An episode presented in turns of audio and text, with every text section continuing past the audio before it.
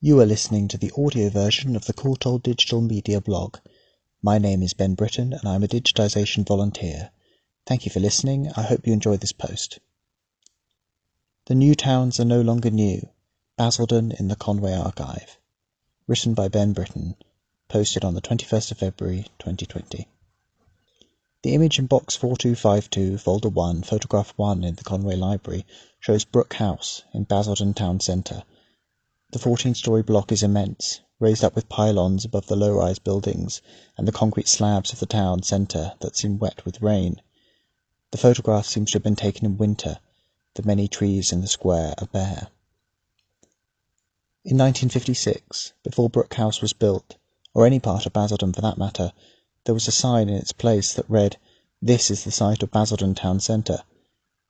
Over the next few years the first buildings of what was already Basildon were put up, fulfilling the sign's prophetic message. I was particularly intrigued to find a folder in the Conway Library containing 20th century municipal and residential architecture, not least of all because it is shelved directly opposite several boxes' worth of photographs of the Hagia Sophia, which is about as iconic as European architecture gets. There is something important to be gained, I think, from recognizing the aesthetic and historic value of a medium-sized post-war town in Essex, alongside so much other human achievement. Another image in box 4252, folder 1, photograph 9, shows Brook House from further away, in a smaller square in the shopping district. The new towns are no longer new, reads a Parliamentary Select Committee's investigation into the problems now faced by the swathe of purpose-built towns following the end of the Second World War. These towns were, in theory, a continuation of Ebenezer Howard's Garden City visions to house those displaced by slum clearance in an overcrowded London. There is certainly a shared utopian ideal between the new towns and the garden cities, and not one mutually exclusive of pragmatism.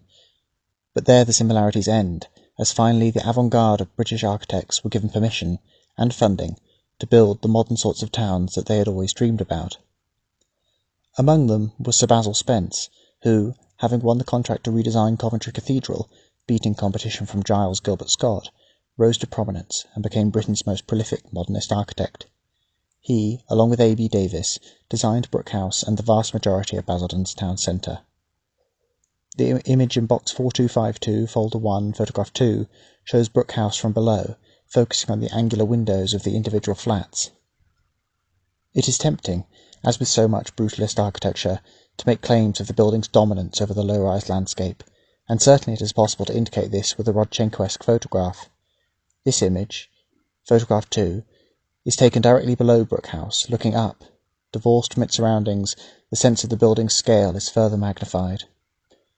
But the general impression given by the pictures in the Conway archive is not one of overbearing concrete. Both up close and from a distance, we're able to see how the entirely residential building inhabits a humbler space at the centre of town, acting as a sheltered forecourt for the surrounding shops. Even the undoubtedly massive pylons have a slight slimness to them, to the point of looking vaguely insectoid and flimsy under the immense weight they support. Photograph 4 in box 4252, folder 1, is taken up close in the forecourt of Brook House, at ground level with the pylons. The supports are in fact V-shaped, and in this photo they parallel a bare tree, whose branches similarly reach upwards. What this goes to show is the humanist bent of the design of the new towns. Certainly they are monumental. The problems they were attempting to remedy necessitated their scale, but equally they were a radical approach to the problems of working class living conditions at the time. The Liberal MP, Lord Beveridge, whose work laid the foundations for Britain's welfare state, described the ideal new town as one of beauty and happiness and community spirit. It is the effort towards these ideals that I think is captured in these photographs, before the subsequent economic downturn and regeneration programs undergone by Basildon. Another photograph from box 4252, folder 1, photograph 8, shows Brook House, as well as John Gordon's mosaic on the facade of Blenheim House, formerly home to the Locarno Ballroom, the largest of its kind in Britain at the time. It is not the case, as the Parliamentary Select Committee's report seems to suggest, that new towns such as Basildon were always devoid of community cultural centres. Instead, that these facilities, a cinema, an art centre, a library, etc., required a consistent investment which the new towns, unfortunately, did not receive. Equally, Accusations of the new town's lack of heritage in the 2008 report contradict the assertion that they are no longer new. Indeed, in Basildon's case, just before the release of the 2008 report, National Lottery funding had been used to establish a heritage trail through the town, focusing on its post-war architecture. And the aesthetic effect of this architecture has its own heritage in England's radical humanist tradition of the likes of Milton's Poetics or More's Utopia. So to find photographs of Basildon among so much readily accepted great architecture is a reassurance. Its place in an archive of this significance is a foothold for its place in the grand scheme of British architectural history, and, in its own way, it is an investment of sorts. Further information for those with an interest in municipal architecture. The House of Commons Communities and Local Government Committee's New Towns follow-up report can be found on the Parliament Publications website.